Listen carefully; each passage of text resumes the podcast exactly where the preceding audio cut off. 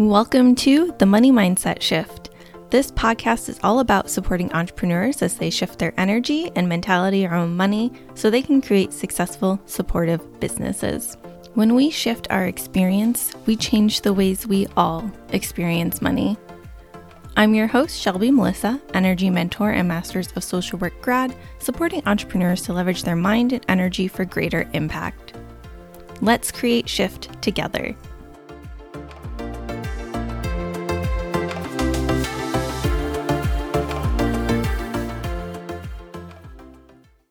Welcome to the 28th episode of the Money Mindset Shift with me, Shelby Melissa.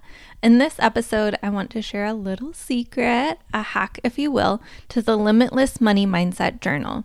And that is the versatility of the journal, if you couldn't tell from the title of this episode.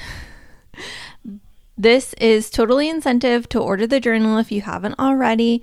You can order it at amzn.to backslash 3EGKUA6.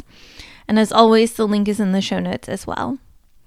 If you do have the Limitless Money Mindset Journal, go grab it. You can follow along. As you know, or can infer from the title of the journal, it provides tested journaling prompts that get you thinking, reflecting, and shifting your relationship with money. Thus, the prompts ask you about money, how you feel about it, what things come up when you think about money, etc. So, how exactly is the journal versatile if it focuses on money mindset? Well, for many of the prompts, if you change the focus of the question, you've got prompts for whatever else you want to dive into. Let's play with these a little bit. So, for example, prompt 27 is What fears or concerns am I noticing coming up around money? If you want to look at selling, for example, like the act of sharing about your offers or hopping on sales calls, you can substitute it in for money. Here's what that would look like. What fears or concerns am I noticing coming up around selling? You can also break it down into specifics around selling, like I mentioned. What fears or concerns am I noticing coming up around hopping on sales calls? And that's just one example. Let's do another. Prompt 78 is a little bit of a longer one. It says, What kinds of relationships with spending did I see in the world around me growing up? What do I see in the world around me now? How has this informed or impacted my relationship with spending? So you can see that prompt 78 focuses on spending in these various forms and the things that we've learned about it. So instead of spending, let's re- rewrite this prompt to be about working and production. Building a business can be hard work, and work in general can be very demanding. So here's a way to reimagine prompt 78. What kinds of relationships with work slash working did I see in the world around me growing up? What do I see in the world around me now? How has this informed or impacted my relationship to work and working? Now, this one in particular is actually very helpful if you're looking to deconstruct your thoughts and relationships with work and production because if you haven't heard me talk about it before, there are the three P's, right? We've got the pressure to perform, produce, and profit, right? And work and production fall under produce, although they can also fall under perform and profit. So you may be performing the role of a hard worker you know, by working late nights, by getting up early, etc. The um, produce part usually comes into like production, the things that are the outcomes, right? And so there's a lot of pressure to meet outcomes, right? To do life not just in certain ways, but to meet certain goals, right? And then profit is profit. That one's a little bit self explanatory.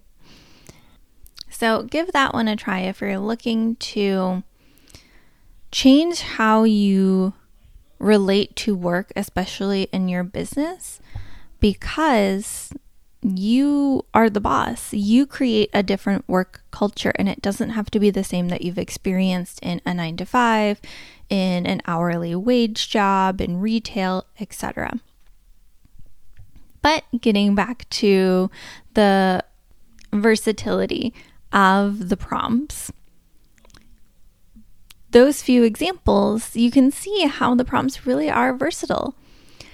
But this is doubly true for the assessment at the beginning of the journal. The assessment is made up of the first five prompts. And let me list them for you. Prompt one How do I feel about money? Prompt two How do I want to feel about slash towards money? Prompt three What are my goals? Prompt four On a scale from one to 10, how satisfied am I with the relationship? One being not at all, 10 being completely satisfied. Prompt five on a scale from one to 10, how close do I feel to my goal slash vision?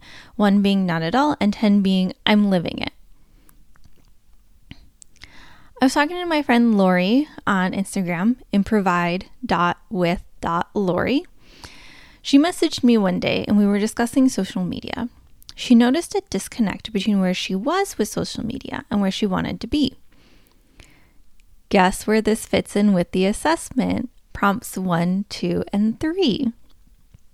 The purpose of prompts 1 through 3 is to get an idea of where you are and where you want to be basically giving you point A and point B. I reflected this to her and mentioned that it could be fun to use the rest of the assessment from the journal, just tweaking the focus from money to social media. For the scaling questions, prompts 4 and 5, they became on a scale from 1 to 10, how satisfied are you with your social media? On a scale from 1 to 10, how close do you feel to your goal regarding social media? And I added the question what would it look like to be a point or two closer to 10 on either one? And this is a prompt that you will also see in the Money Mindset Journal related to money. Lori was able to identify a number right away, giving her a starting point for further reflection and mapping. She also invited me to share the versatility of the journal with you, so you'll have to head over to IG and thank her so, depending on the topic or theme you are looking to explore, you may have to do a little more tweaking with the prompts from the Limitless Money Mindset Journal. But yeah, it is really easy to leverage them. And you really can apply them to any area of life or business. So, I really encourage you to try it out. And if you have already, share them with me on Instagram. You can tag me at Shelby Melissa or share them via DM so I can see them. And don't forget to share this episode if you enjoyed it. Sharing is caring over here.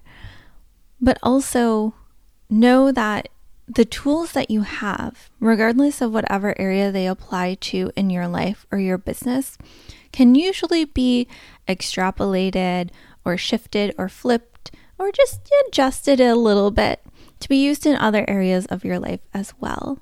You have an amazing toolbox already. Don't discount the things that you've learned, the coping skills that you've acquired, and the knowledge that you already have. Again, please share this episode. Tell me what you think on Instagram, and I look forward to seeing you in the next episode, which consequently is our uh, interview with Lori, who we just talked about. So you'll want to check in on that one. Don't miss it. It'll be out in two weeks. I love you and see you soon.